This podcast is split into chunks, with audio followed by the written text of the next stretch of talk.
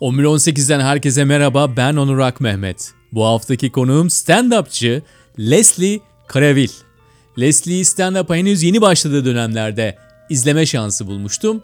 O zamanki ilk şovunda şehir içindeki günlük yaşamdan bahsediyordu. Kendi içinde olan birçok hikayeyi 90 dakika boyunca birbirine bağlıyordu ve seyirciyle paylaşıyordu.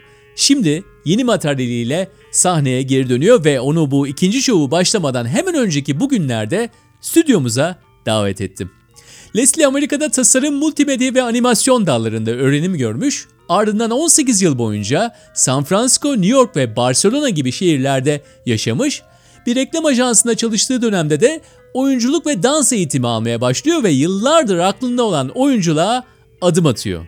Oyunculuk, tiyatro yönetmenliği, stand-up derken en son Fox TV'de yayınlanan Savaşçı isimli dizide Leyla isimli karaktere can veriyor Leslie. Evet onunla Taksim'de bir araya geldik.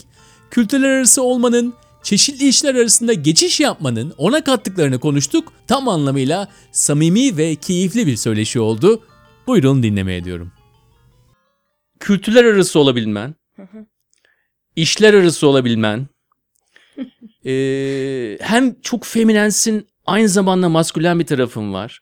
Hem e, sosyalsin böyle insanlarla çok rahat bir şekilde konuşabiliyorsun ama aynı zamanda hep bir mesafe var. Onlar hep yani yani çok da ya- yaklaşmasınlar gibi bir haldesin. Yani bu tezatları e, içinde barındıran bir kişi bence Leslie. Ama yani bu bu tezatları senin bir araya getirebilmen yani benim için diyorum ki ha Leslie dediğimiz zaman yani oldukça renkli bir karakter var. Biraz da senin gizeminin de e, kaynağı orası zaten. Bu tezatları barındırabilmen. Doğru. Ee, fa- farklı sektörlerde çalışmayı seven biriyim ben. Ee, bir insanın sadece tek bir iş yapması gerektiğini de düşünmüyorum.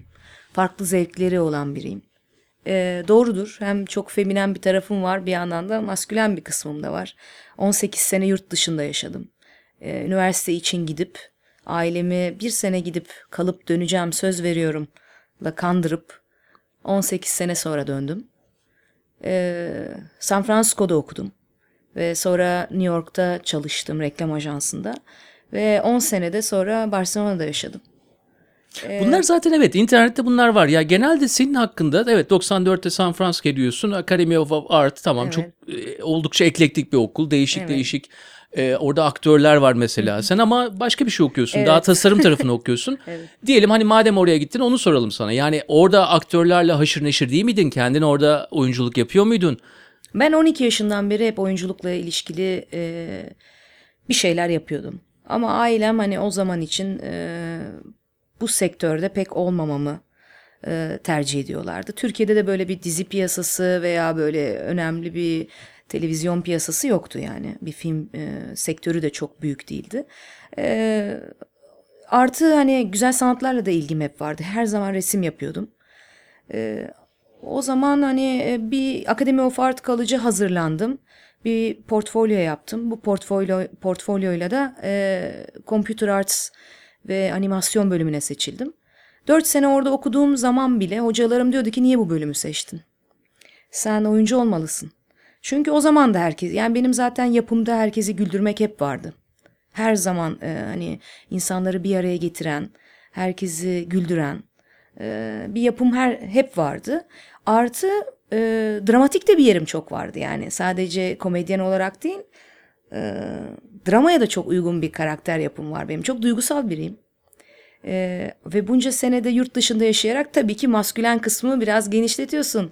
Uzun seneler yurt dışında yaşamak seni e, biraz daha savaşçı bir karakter yapıyor. Savaşçı bir karakter. Savaşçı bir Fox'taki dizi gibi oldu. Leyla karakteri Mayıs'ta Ya hayatımıza Allah'ım, girdi. mahvoldum. Sonra öldü. Allah'ım, Evet öldü. Ben evet. Nasıl öldün sen bu arada? Ben tabii Ya dizi- yalan söyleme kesin gördün ya. Hayır görmedim. Bir mızrakla böyle bir çiftlikte. Görmedim. Vallahi. Bir çiftlikte bir mızrakla ne, Evet, nereye saplandı? Göğsüne mi? Şey mi ne deniyor ona? Hmm, tırmık. Tırmık. Değil mi? Başka bir karakter senin yakın planda Evet yakın plakta tırmık sokarak. Evet mızrak nereden çıktı ya? Tırmık. Mızrak olur mu? Rezalet. Türk dizisi onun için evet, tabii. Türk dizisi her şey olabilir. Kızı Deli dizisi değil. Evet. Aynen. ya Evet ya o da acayip manyak bir olay ya. İlk Nasıl kez mi oldu? ölüyorsun peki tiyatroda veya sinemada Evet veya ilk kez öldürülüyorum böyle. Yani. nasıl bir Millet kendinden deneyimdi geçti. ilk kez ölmek? Ee, harika ya. Harika. Bayıldım. Ee, dizide e, ilk kez e, yani ana kast denilecek bir karakter e, olarak diziye girdim. Ondan evvel hep yan rollerde böyle abuk subuk e, küçük rollerde oynuyordum.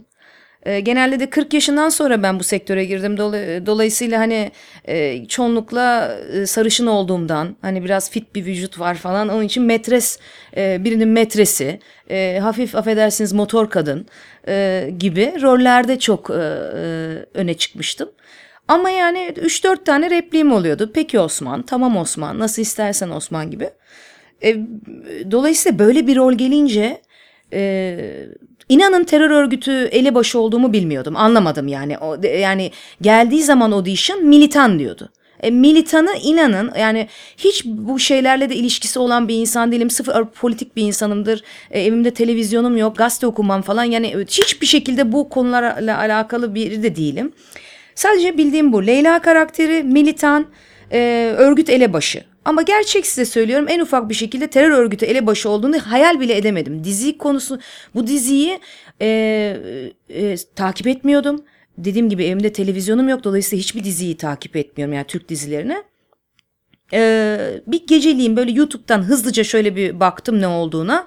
Audition'ı verdim. Zaten bir gün sonra Eskişehir'de elimde bir sniperla dağlarda savaşan bir kadın e, halindeydim. Yani kendim bile inanamadım nasıl bunu buna beni aldılar. Ee, ve inanılmaz bir nefret doğdu bana. Yani inanılmaz böyle millet e, diziyi seyretmeye başladı ve başlar başlamaz Leyla ölsün gebersin bu kadın falan diye çıldırıyorlardı. Çünkü neden? Diziye normalde terör e, örgütü e, başı karakterinde her 12-13 bölümde bir birileri giriyordu zaten yeni bir karakter. Ben girdiğim zaman sezonun sonuydu. Yani yaz ayında yani o dönemin e, Mayıs ayının sonunda girdim ben. E, ve bazı oyuncular diziden çıkmak istiyor artık. Dolayısıyla bana yazılan metinde ben herkesi öldürür vaziyette. Bütün giren terör karakterleri arasında en kötüsü. Hepsini temizliyor çünkü. Bir yandan komedyenlik yapıyorum, milleti güldürüyorum. Bir yandan bütün e, o herkesi temizliyorum dizide. Ve korkunç bir nefret oluşmuş vaziyette. Bu da aslında hoşuma gidiyordu. Yani o zıtlık da hoşuma gidiyordu. Ama korktum. Korkmadım değil, korktum çünkü burası Türkiye yani. Ee, böyle bir karakteri oynuyorsunuz. İnsanlar e, işte Instagram'dan mesajlar gönderiyor. Ee, sana karşı acayip bir nefret doğuyor. Dizi pazar günü yayınlanıyor. Aşırı yüksek bir reytingi var. Sokakta yürüyorsun. Bazı insanlar sen nasıl bu kadar kötü bir insansın diyor. Nasıl bunu yaparsın gaddar diyor. Kimisi de diyor ki aileyle sizi, ailece sizi seyrediyoruz diyor. Ha, her tip var ama e, ilk başta cidden korktum. Ne yaptım ben ya falan dedim yani. Sonra acayip alıştım. Acayip hoşuma gitmeye başladı bu kadının hali. Ee, Eylül ayında dizi tekrar e, başladı. Ee, orada bir 4-5 bölüm daha oynadım. Aslında 13 bölüm daha devam etmem istendi. Ama istemedim. Yani ben e, oradan bir keyif aldım. Eskişehir'deydi çekimler. Zor şartlardaydı. Nasıl yani kendi kendimi öldürttün? Söyledim evet yani benim için hani e, devam etmek istemiyorum. E, hani e, yapmam gereken kısmı yaptığımı hissediyordum. Yani bir 13 bölüm daha oynayıp bu, bu rolle daha popüler olmak ve hani e, bu karakterle de çok da biliniyor olmak istemedim açıkçası. Evet böyle bir ilginç bir karakterdi. Normalde dediğim gibi e, başka dizilerde daha standart bir rol e, e, verilirken birden böyle militan, elebaşı, işte e, daha maskülen bir karakter, e, psikopat, bipolar bir kadın böyle yok yok bir kadın olması hoşuma gitti. İlginçti çünkü. Ve yapmam gerekeni yaptım yani gerçekten öyle hissettim. E, ve ben bir komedyenim. Yani komedyenlik yapmayı seviyorum. E, e, ve stand-up yapmaya devam etmek istiyorum. Yine dizide oynarım. Tabii ki yani acayip zevkliydi. Farklı bir karakter gelsin yine oynarım. E, ama böyle. Şu anda da tabii yeni stand-up rutinini yazıyorsun. Herhalde bu tecrübe de bu deneyim de senin için e, o rutini yazarken gayet iyi bir ham madde oluşturacaktır diye de nasıl? düşünüyorum. Yani Evet. Zenya mıydı böyle e, yani krallar gibi bir insansın. E, Aynen. Güzel bir şey ya. Dizide oynamak güzel bir şey. Yaptığın şeyi severek yapmak çok güzel bir şey. Ben her yaptığım şeyi çok severek yapan biriyim. Bütün gücümü veririm yani. Ne verirsen elime dersen bunu yap. Bütün gücümü ona veririm. Ve çok önemli bir şey. Hayatta sevdiğin şeye tüm gücünle asılmak güzel bir şey. Evet güzel kulağa da hoş geliyor ama aynı zamanda etik tarafı da oldukça güçlü bir insansın ve genelde bu tür endüstrilerde e, yapman gereken şeyler, o oraya gitmek için gereken şeyler genelde böyle insanı çok yorabilir ve etik olarak da bazı ödünler verdiğinde hissedebilirsin. Ya e, aslında çok mutluyum ki bu yaşımda bu işi yapıyorum. Çünkü 25 yaşında e, bu işi bu sektörde çalışıyor olsaydım çok daha fazla zorlanırdım.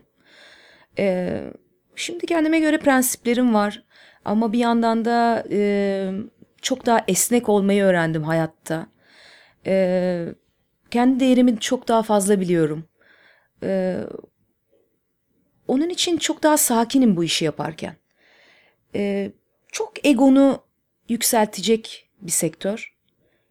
Ama bir yandan da o kadar gerçek değil bu. Bunları bu, bu şekilde yükselttiğinde yaşadıkların aslında gerçek değil. Ve e, keyifle yapabileceğim bir yaştayım.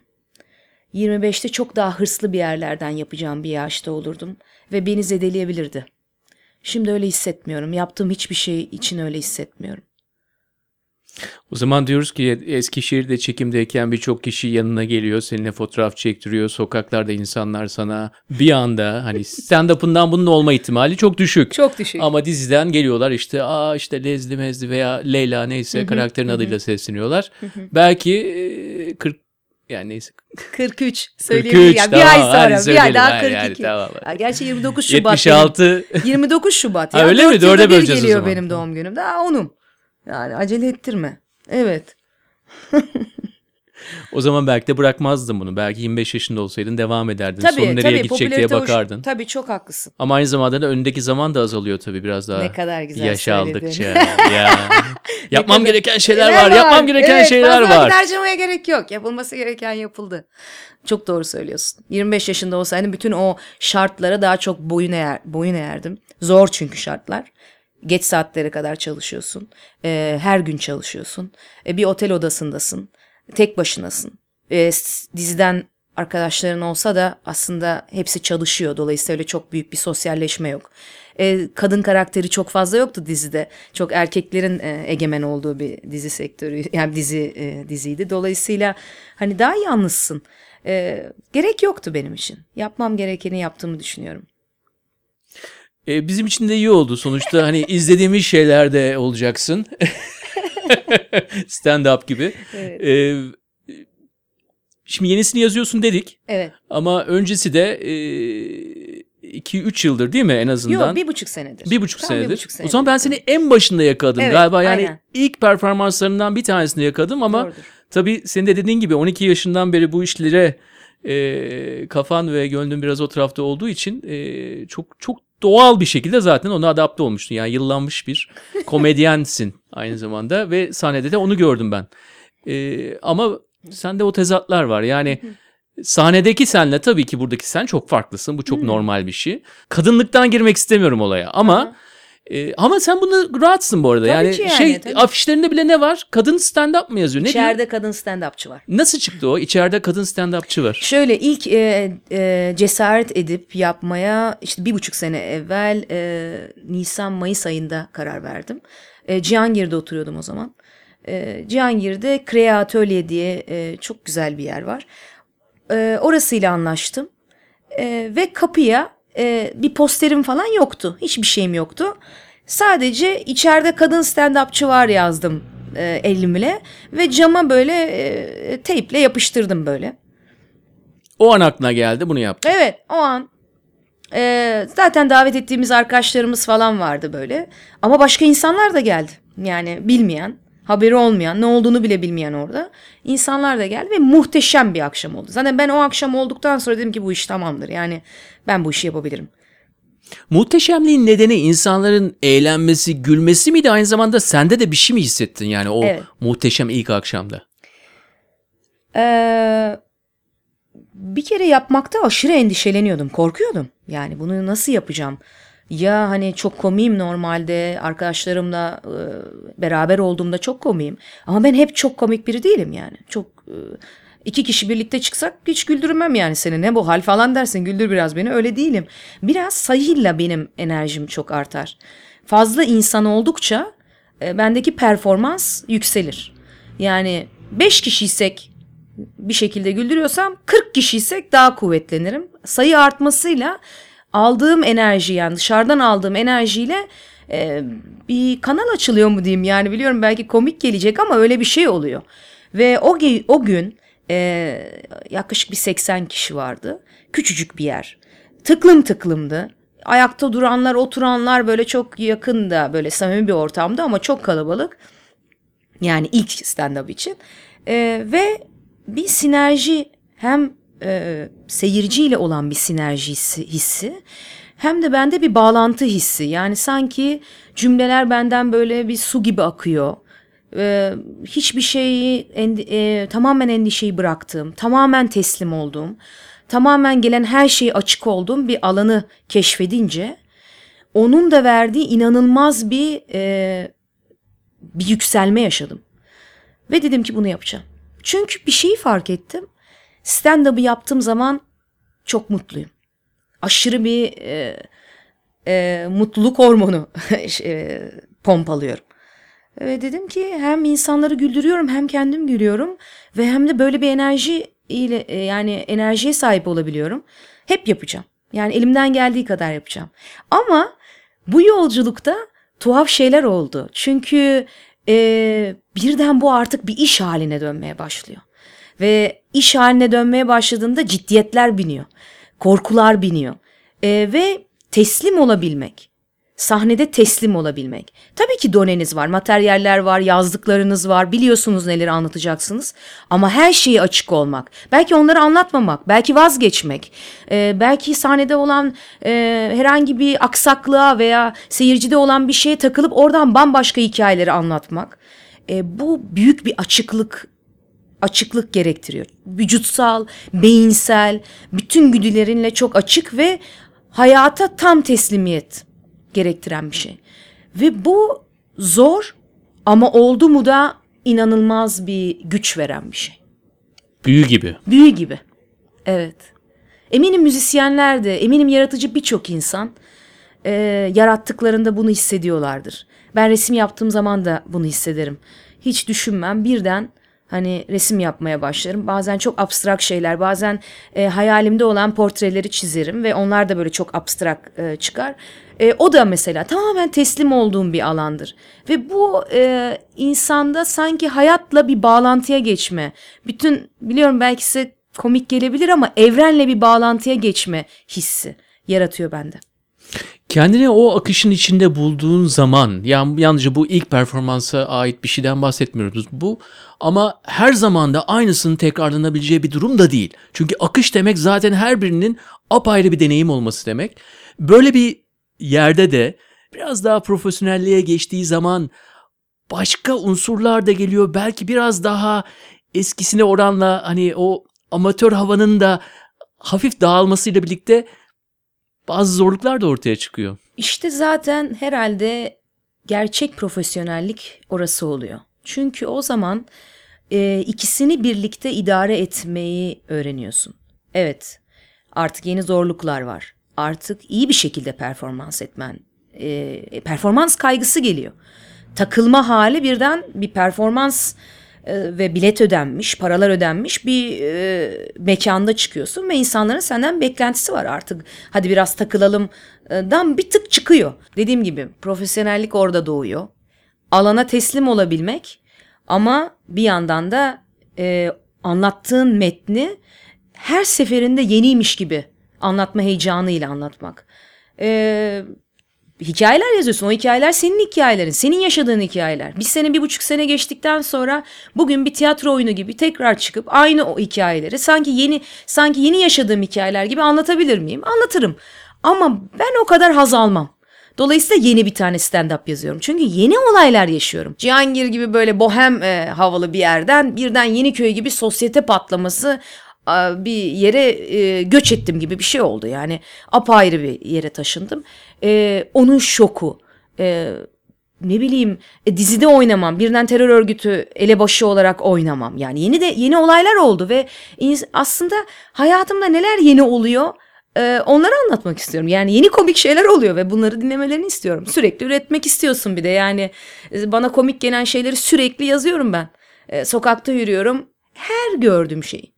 Her gör yani ben inanılmaz algısı açık bir insanımdır. Yani beni bir yere koyun bütün e, bana sorun mesela e, ne bileyim şu ne şu ne renkti şu nasıldı şunun ayakkabısı neydi bu nasıl bir saçı vardı falan çok görsel hafızam çok çok kuvvetlidir.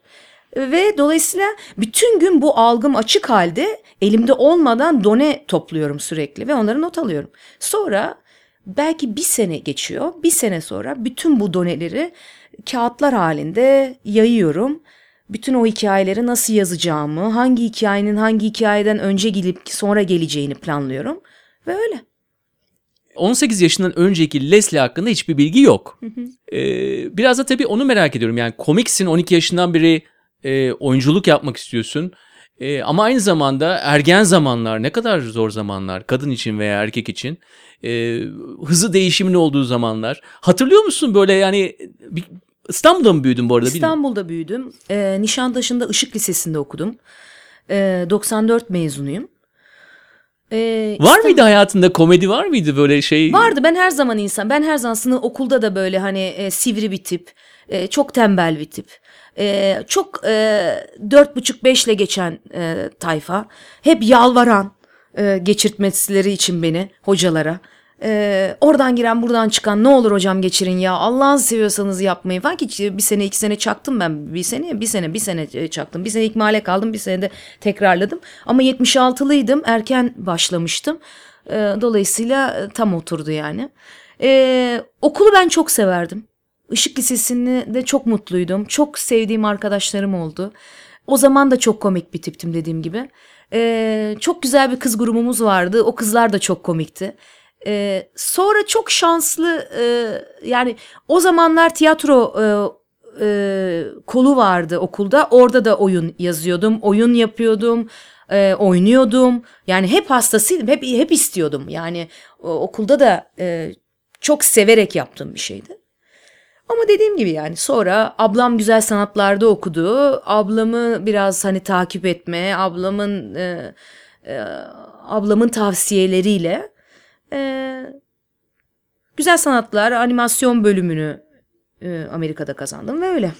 E, şimdi e, kadınlık erkeklikten girersek erkeklerin aynı zamanda e, komik kadınlara karşı da bir e, Tepkisi var. tepkisi var. Yani zayıf e, görüyorlar kendilerini. Çünkü komedi zeka istiyor. Karşısındaki kadın da aynı zamanda bunu yapabilen bir insan olduğu zaman da kendini ne yapıyor? Böyle e, bir şekilde sallantıda hissediyor böyle yani tamamen karizması bir anda çizilebilir olmayan karizması veya veya kültürel kodlarla inşa ettiğini zannettiği ama çok kolay sahiplendiği karizması bir anda gidebilir. Hatırlıyor musun o zamanlarda böyle erkeklerle olan ilişkilerinde komedi unsurunun e, bir şekilde ya yakınlaştırıcı ya uzaklaştırıcı bir faktör olduğunu?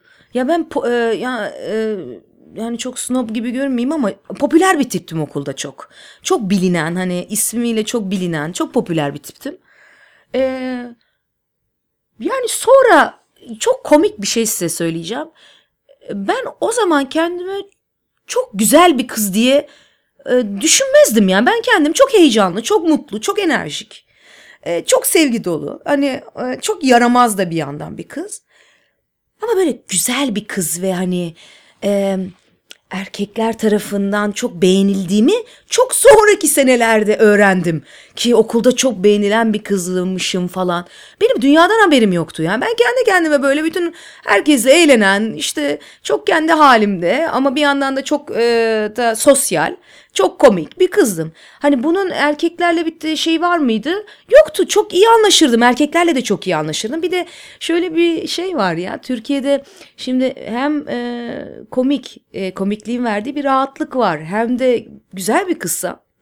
E, riskli bir ortamdasın e, biraz. E, dolayısıyla biraz erkeksi kısmımın gelişmesi de bundan dolayıdır. Yani herhalde birçok kadın vardır. Bu sebepten dolayı biraz daha erkeksi görünen, biraz da hani İngilizce tabiriyle tomboy havalarında takılan. Çünkü bir korumaya da almak istiyorsun kendini. Yani e, güzelsin, e, erkeklerle e, hani rahat e, e, muhabbet edebiliyorsun. E, ama korunmak da istiyorsun. Yani seni de sana karşı da e, e, herhangi bir yakınlaşmalarından da ufak biraz tedirginsin de. Dolayısıyla biraz daha ben de sizin gibiyim abi. Hani e, sizlerle takılırım. Biraz daha tomboy halim vardı benim. Hani daha rahat bir alan açıyordu. Bu üzücü bir şey ama öyle. Evet ya üzücü bir şey. Üzücü bir şey çünkü e, Yani savunma Tabii mekanizmalarımız mı savunma üzücü? mekanizması üzücü? bir şey. Çünkü e, tabularla büyüdüğümüz bir ülkedeyiz. Yani ve daha önce çok daha büyük tabularla hani bizim jenerasyonumuz e, çok daha fazla tabularla büyüdü. E, kadın erkek ilişkileri olsun e, daha tabulu bir e, ortamdı. E, ve kendini koruma ihtiyacı e, hani derler ya hani kızın oldu mu derdim var falan. E, çünkü kolay bir şey değil bu ülkede hani e, kız çocuğu olmak. E, hem hem güzel olmaya hem çekici olmaya çalışıp hem de çok çekici bulunmamaya çalışmak istiyorsun. Çünkü korkuyorsun bir yandan. Hani alacağın ilgi ve e, beğenilme de sana zarar verebilir e, endişesi de var ve bunlarla büyütülüyorsun da yani bu laflarla büyütülüyoruz biz e, kadınlar olarak. Dolayısıyla hani hepsi de diyorum ya iyi ki bu yaşta bu işi yapıyorum. E çünkü bu yaşta artık kendimi daha rahat konumlandırabiliyorum. Nerede neyi yapmam gerektiğini daha iyi biliyorum. Daha iyi sezgilerim çok daha kuvvetli. E, böyle hissediyorum. Şimdi bu kültürel kodlardan bahsederken e, tamam genç kızken başka kadın e, yani şu anda sen rutinine de sokuyorsun zaten kadın erkek ilişkilerini. Biraz hani o konuklarımla bahsettiğim konulardan bir tanesidir bu. Acaba hani e, geçen haftaki bir konuğum şöyle demişti. Yani ne kadar rahat ortamlarda büyüsek de büyüyelim hep bir kasıntılık oluyor bizde. E, bu nedir yani mesela kadın erkek ilişkilerinde de bunun çıkma olasılığı çok fazla oluyor mesela. Nedir o?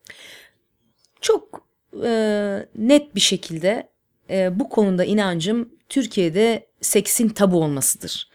Seksin tabu olduğu bir ülke e, ne kadın ne de erkek için e, vücutsal olarak bir rahatlık alanı vermez. Bir insan için çıplaklık bir tabuysa, e, seks bir tabuysa, bunlara karşı e, birçok e, negatif düşünceyle büyütüldüysek, bir erkeğin rahat rahat bir yerde dans etmesi e, mümkün değil pek. Yani ben bunu görüyorum. Gözlemlediğim bu.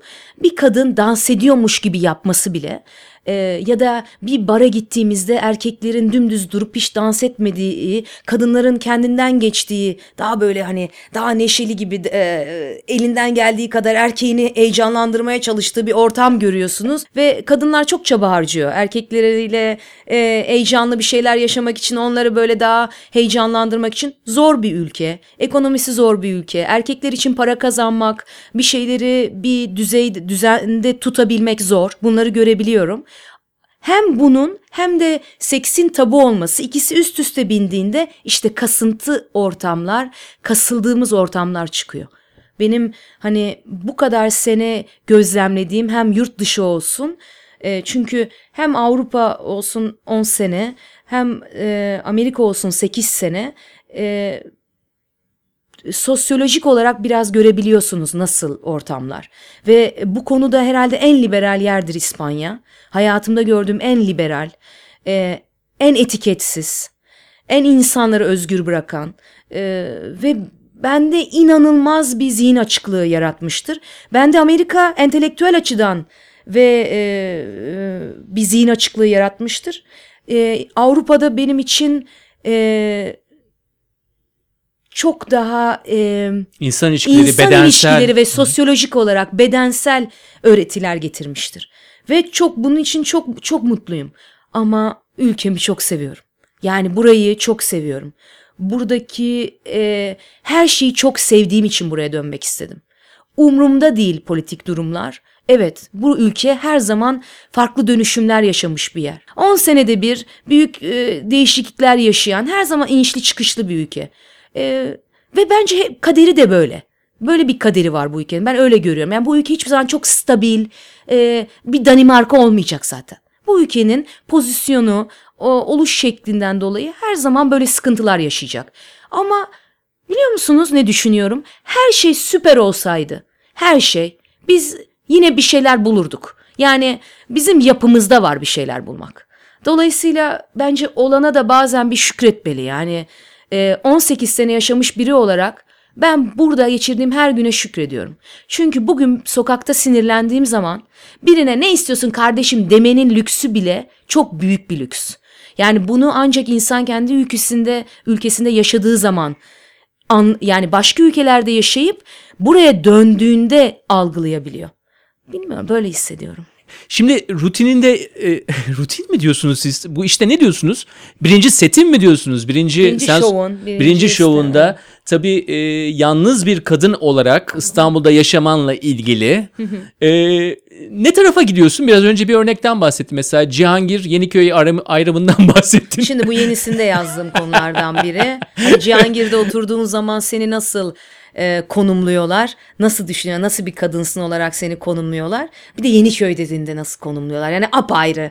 E, yani bir tanesinde yoga pants dediğimiz Aynen. şey var galiba. Aynen bir tanesinde hani çok daha böyle e, bohem biraz daha e, sanatsal e, biraz daha e, işte spiritüel dünyaya daha yakın falan. Bu Cihangir. Cihangir. Boğaz'da kuzeye doğru gittik. Ne var orada? Yeniköy'de inanılmaz bir e, çatışma var.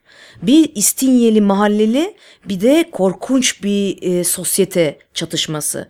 E, sahilde sabahleyin e, özel şoförleriyle e, gelen ve sahilde yürüyüşe gelen e, son model taytlarıyla yürüyen bir kadın e, grubu.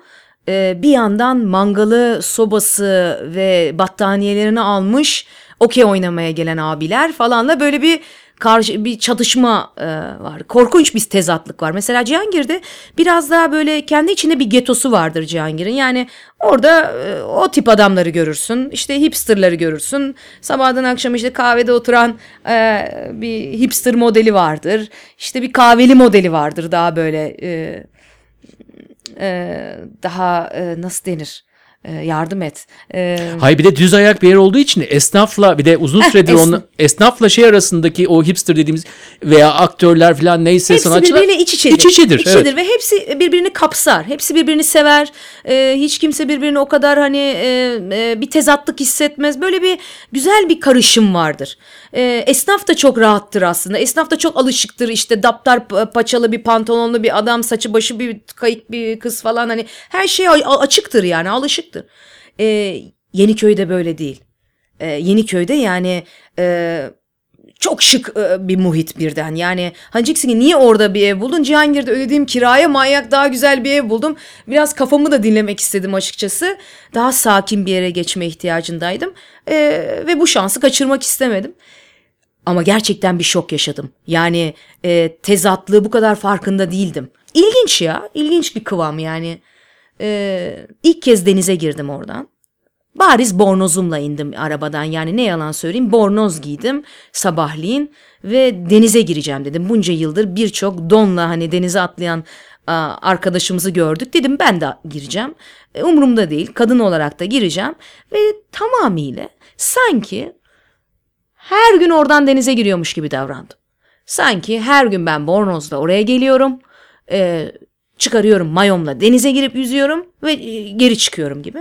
Geldim dedim ki her, bütün adamlar falan şok geçirdi böyle bu kadın falan. İyi günler abiler falan dedim. Aa iyi günler abla falan dedim. "e, şimdi eşyalarımı buraya bırakacağım. Umarım hepiniz dedim e, şey yapabilirsiniz. e, göz kulak olabilirsiniz. Tabii abla ya hiç sorun değil falan dedi. Şak diye bornozu indirdim. Mayo ile böyle aşırı derecede yani yıllardır oradan denize giren bir tavırla suya girdim. Hepsi beni seyrediyor. Rahat rahat yüzdüm, sırt üstü yüzdüm, yüzüstü yüzdüm falan çıktım. Kurulanıyorum. Birden ileriden bir abi geliyor esnaflardan. Elinde koca bir damacana su dolu. Bana doğru koşuyor. Geldi. Ne oldu abi dedim. Abla dedi duş almak ister misin dedi. Yok dedim bugün duş almayacağım çok teşekkür ederim falan dedim. Düşün abla dedi sana bir çay ısmarlayalım. Tamam dedim bir çay geldi. Bütün oradaki abiler ben bornozla oturdum. Aşırı keyif aldım ya. Dedim bütün kadınlar denize girmeli buradan ya. Aynı bu şekilde. Çünkü hiçbiri aslında hayır demiyor sana yani. Hepsi de çok açıklardı. Hepsi de çok rahattı. O esnafta da çok iyi muhabbet ettim. Dolayısıyla böyle. Nereden bu konuya geldim bilmiyorum ama anlatasım geldi. Komedyenlere şu soru sordur. Yani şu an aklıma geldi bu. Ee, önceden planladığımdan değil ama e, karanlık tarafın. Biraz senin tabii light tarafını aldık ve gerçekten de bunları çok iyi ifade ediyorsun ve bana geçiyor, dinleyenlere de geçiyordur ama senin karanlık tarafında o çizgiye geldiğin yerler ve hem kendine zarar verebildiğin, başka insanlara zarar verebildiğin ama o, o çizgiyi hissettiğin zamanlar hangi zamanlar oluyor? Karanlık tarafım beni korkutan e, bir taraf. Genelde de bazı e, genelde de sanatsal şeyler yaparak bunu kanalize etmeye çalışırım. Dolayısıyla aslında Leyla karakterinin bana gelmesi hiç tuhaf bir şey değil. E, Leyla karakteriyle aslında benim çok karanlık bir tarafımla iletişime geçmemi sağladı. E, terör estiren, e, tamamıyla e, çok daha negatif, her şeye çok karanlık bakan, e, çok kapalı ve tabii ki bu da var. Tabii ki bu var. Aydınlık olan bir bir yapının tabii ki öbür tarafı vardır. Ama hangisini seçiyorsun ve hangisiyle muhatap olmak istiyorsun? Peki komedyenlik tarafında bahsetsek yani bazı komedyenlerin şovlarında tarih içerisinde yani Lenny Bruce'tan tut da işte yani e, envai çeşit ülkede e, zaman zaman o karanlıkla e, işini yapan ve biraz da içimizdeki karanlığa da ışık tutan insanlar onlar. Çünkü o karanlığı bizimle paylaşmaları da bizim kendi karanlığımızı görmemizi sağlıyor. Biraz anlatabildim mi? Yani Çok iyi anladım. ne bileyim birileriyle uğraşarak biraz daha böyle e, bilerek acıtarak da yapılan bir komedyenlik olabilir. Bu zaman zaman politik olur. E, seni o taraflarda görebilir miyiz? Ee, şöyle çok açık söyleyeceğim. Ee, Türkiye'de yaşıyoruz. Ve e, yaptığım komedide de kimseyi rahatsız etmemeyi herhalde e, rahatsız etmemeyi etmemeye dikkat ediyorum herhalde. Bu bunu söyleyebilirim. Ee, politik kendim değilim politikayı takip etme gibi sürekli Twitter'da olup bitenleri takip eden biri değilim. Ee, dolayısıyla böyle acıtan, rahatsız eden e, bir komedyen, kome, komedi şeklim yok. Hani bitter bir komedi yapmıyorum. Seyrettiğim zamanda da bu bitter komediyi gülmüyorum, hoşuma gitmiyor, beni rahatsız ediyor. Ee, komedyenliğin bana Allah'ın bir lütfu olduğunu düşünüyorum. Ve o lütfu birleştirmek için kullanma çabasındayım. Ee, ama mesela yeni stand-up'ta bazı karakterlerle şu anda gündemde olan bazı kişilerle dalga geçme gibi bir durum yaptım mesela. Atıyorum Şeyma Subaşı veya Metin Hara gibi kişilere hafif hafif takılarak çünkü sosyolojik olarak önemli bir şeyleri gösteriyorlar. Ve aslında birilerini bir şeyler için uyandırmak istediğim için o konulara girdim. Herhangi bir şekilde o kişinin üstünden bir komedi yaparak bir, bir iki saniyelik gülmelerini sağlamak için değil. Olayın genelinde nelerin olduğunu anlayabilmeleri için.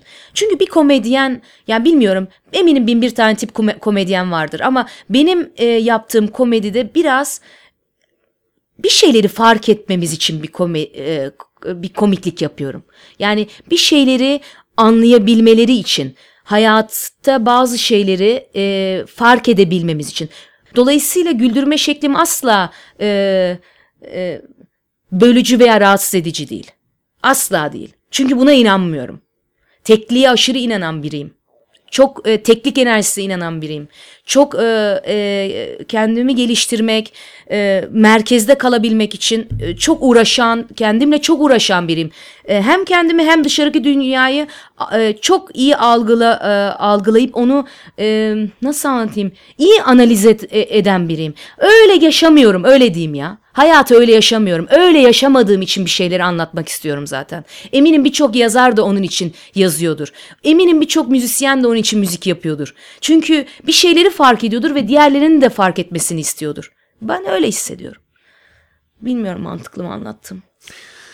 Şimdi mantık deyince şöyle bir şey de var. Birçoğumuz tabii e, bahsettiğin konularda e, illa e, efendim bir taraf ateist, bir taraf işte e, dini neyse ona körü körüne inanan e, böyle bir şekilde e, zıtlaşmanın olduğu, e, kutuplaşmanın olduğu her türlü dünya tahayyülünde bu ikisinin arası açılır. Ama ortada e, biraz önce bahsettiğin konularda da e, öyle bir alan var ki e, ister bunu inanmışlıkla e, anlat, ister e, bir şeye inanma, bir e, ama kullandığın kelimelerle zaten sen biraz da kendini belli ediyorsun. E, şunu demek istiyorum. Birçoğumuz tabii illa ikisine de uymuyoruz. Yani ben kendimi ateist diye tanımlamam hiçbir zaman veya çok çok her türlü gere- e, gereğini yapan bir e, inanan olarak da tanımlamam. Ama ortadaki yerde e, neredesin, neredeyiz? Orada daha fazla bir şeyler yapılabilir mi? Çünkü senin anlattıklarında yalnızca böyle e, kültürel, efendim yalnızca Türkiye'li olmak ve ülkeyi sevmek dışında başka bir şey olduğunu görüyorum. Ee, inançlı biriyimdir. Ee,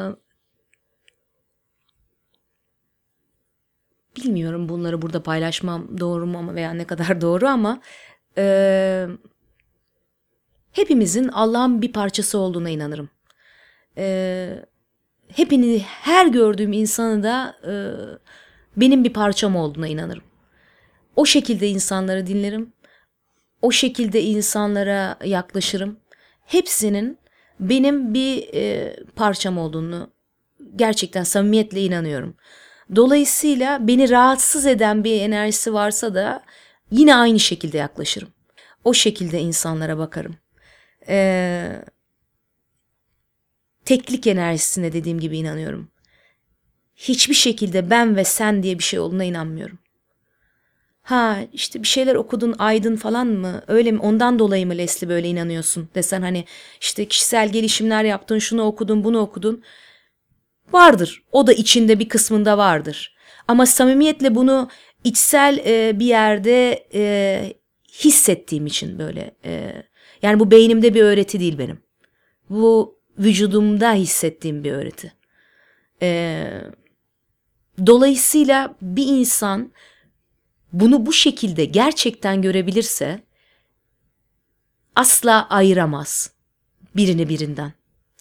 Şu şöyle, bu böyle, bu benden ayrı, bu benden farklı, bu buna inanıyor, o ona inanıyor. Bütün bunlar, e, bütün bunları yıkan bir şeydir teklik enerjisi. E, hepsi senin birer yansımandır. Hepsi senden birer parçadır.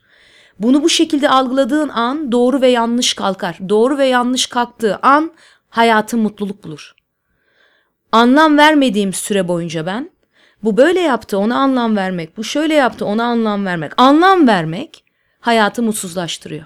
Enerji kaybına da neden oluyor. Enerji kaybına neden. Herkesin yaptığı doğrudur. Herkesin yaptığı doğrudur. Çünkü kimse yaptığı bir şeyi yanlış yaptığını düşünerek yapmıyor. Hepsi doğru yaptığını düşünerek yapıyor. Dolayısıyla her yapılan hem doğrudur hem yanlıştır. Eğer bunu gerçekten gerçekten anlayabilirseniz o zaman hiç kimseyle davanız olmaz. Ee, ve bunu hissediyorum ben. Ve bu benim e, stand-up yapmamdan sonra çok e, genişledi. Yani stand-up'tan önce böyle değildi. Stand-up'a başlamamla başka e, hani dediğim gibi belki kişisel gelişimle alakalı da bazı çalışmaları bu olaya destek olsun diye yardım etsin diye bana merkezimde kalabileyim diye yaptığım çalışmalarla birlikte e, çok genişledi bu bende. İnsanlara tepkilerim, insanları algılayışım çok değişti. E, ve çok e, sakinleşti. Ve çok sakin bir yani e, kızgın bir yerden bir komedi yapmıyorum. Onu demek istiyorum. Bir şeylere çok sinirliyim de etrafa bir şeyler püskürtmüyorum. O halde değilim. Ama üzülüyorum bazı şeylere. Onun için komedi yapıyor olabilirim. İyi ki buradasın Leslie. Teşekkür ederim. İyi ki davet ettiniz.